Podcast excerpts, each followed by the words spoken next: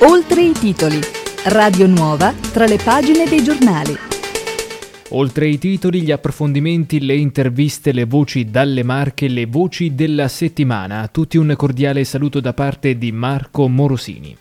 Il DPCM del 24 ottobre ha stabilito che ristoranti, bar, pasticcerie devono chiudere alle 18, una misura presa per cercare di far fronte al dilagare della pandemia in Italia. C'è chi si sta organizzando con il servizio da asporto, riprendendo magari le modalità attivate durante il primo lockdown, come Marco Guzzini di Di Gusto che opera in centro storico a Macerata. Lo abbiamo intervistato. Sono girate tante notizie no? nelle ore anche che hanno preceduto l'emanazione del decreto, quindi anche tra i nostri clienti c'era un po' di, eh, così, di perplessità no? anche per capire bene cosa sarebbe successo. Sinceramente ce lo aspettavamo perché avevamo appunto già, ripeto, letto nei giorni precedenti queste possibilità no? di chiusure anticipate e sinceramente è da qualche settimana a questa parte che il nostro settore, insieme a tutti i settori dell'intrattenimento, no, della movida, del, sono monitorati in maniera speciale dal, da, diciamo, da, da, dalle forze che,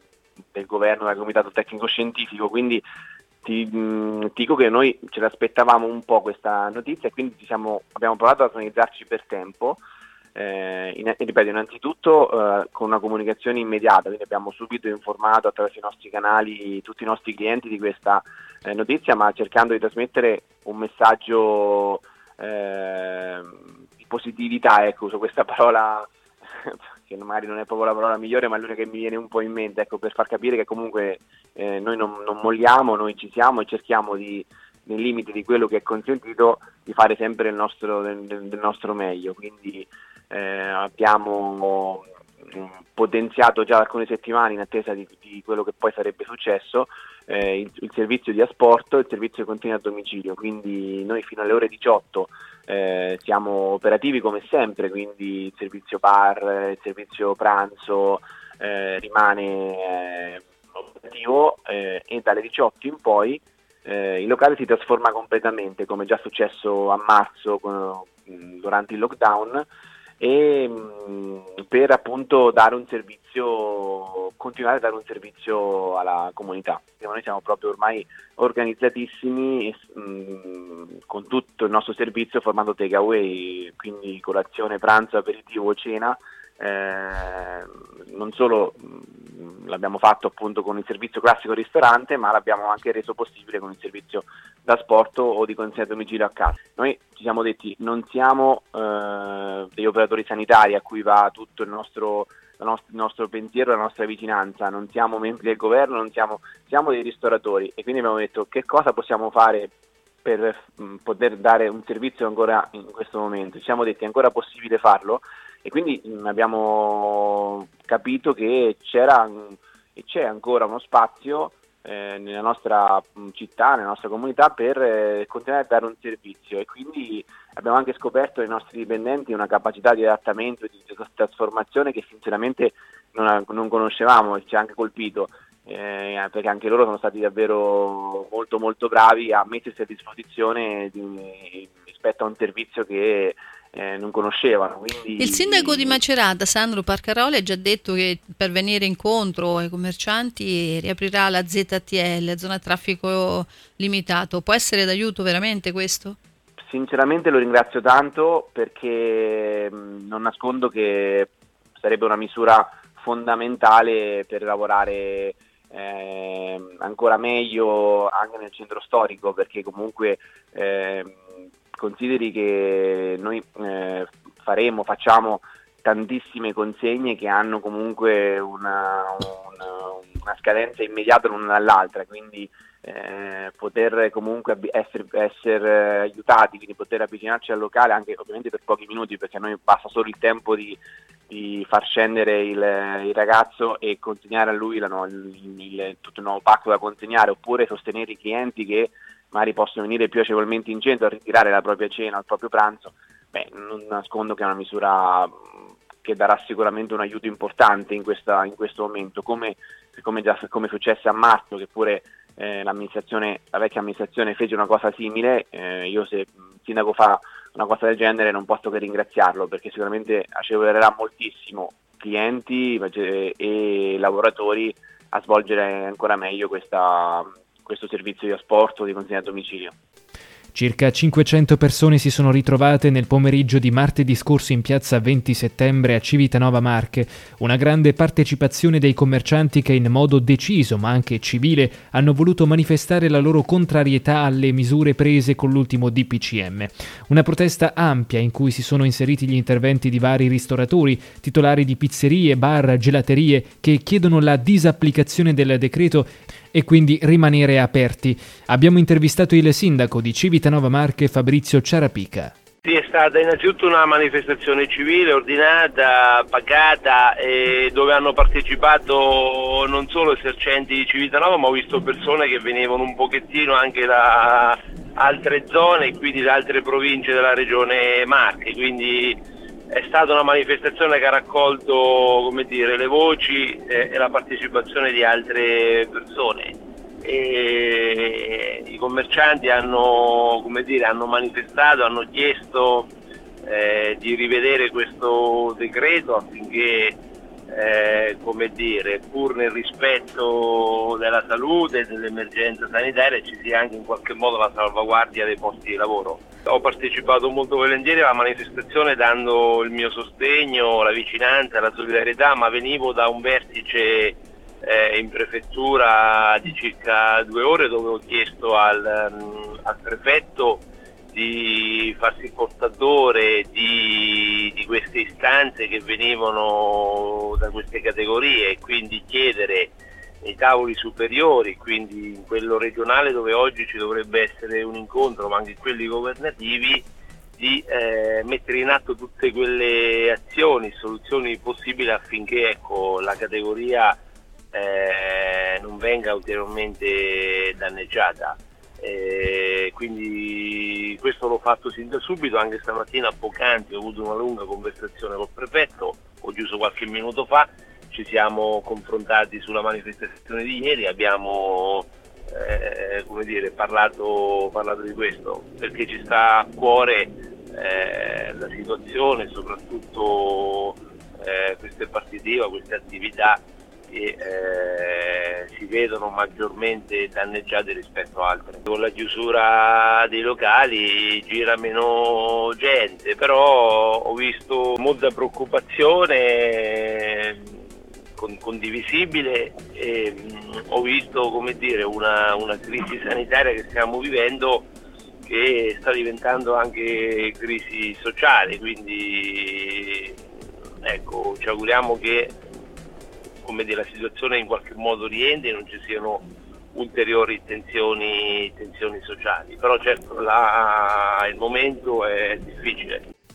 La situazione del contagio nelle strutture assistenziali, occhi puntati sulla casa di riposo di Villa Cozza a Macerata. Nella struttura sono recentemente arrivati un medico e un infermiere mandati dall'ASUR per aiutare gli operatori rimasti. Il punto sulle misure attuate con il direttore generale della casa di riposo di Villa Cozza, Francesco Prioglio. Sentiamo. Innanzitutto noi la settimana, il 13 e il 16, abbiamo fatto i sierologici a tutti i nostri operatori ed erano tutti a posto. Quindi ehm, quando lunedì abbiamo saputo, lunedì sera al 19, che una nostra operatrice che era a casa in malattia era positiva, ci siamo subito allarmati e il giorno 20 abbiamo fatto 185 tamponi rapidi ehm, a tutti gli ospiti e a tutti gli operatori.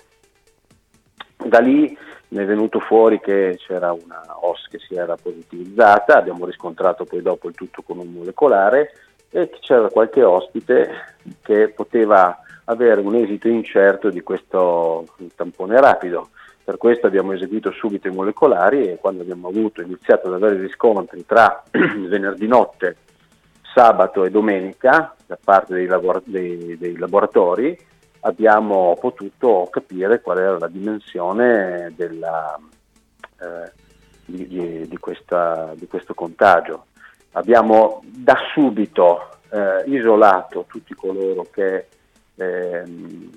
che manifestavano non solo che erano positive, ma manifestavano dei potenziali sintomi. Abbiamo applicato tutti i protocolli che da sempre regolano la vita eh, diciamo della nostra struttura, soprattutto in epoca Covid. Quindi io spero che spero veramente con tutto il cuore che si possa dimostrare che Macerata è un fiore all'occhiello e che lo è anche dentro una situazione di difficoltà, perché eh, non è che il Covid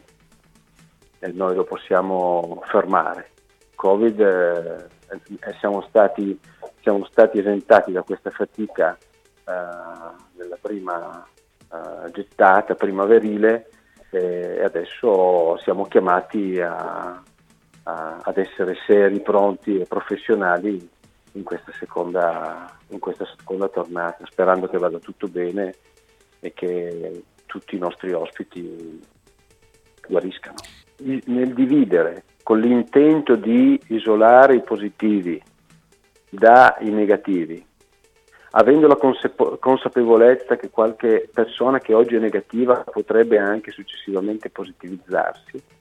d'accordo? Si è cercato di suddividerli in modo tale che pote- possano essere protetti, ma che nel contempo possano vivere una quotidianità, continuare a vivere una, una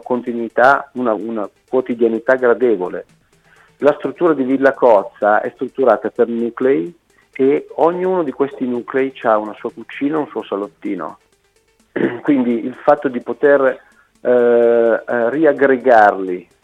eh, positivi con positivi, negativi con negativi, dà la possibilità loro di non rimanere chiusi nelle loro stanze, ma di uscire dalle loro stanze, di camminare nei corridoi, di, di fare una merenda, di bersi un tè, di avere una vita che per quanto stravolta da questa situazione e dal fatto che i nostri operatori lavorano tutti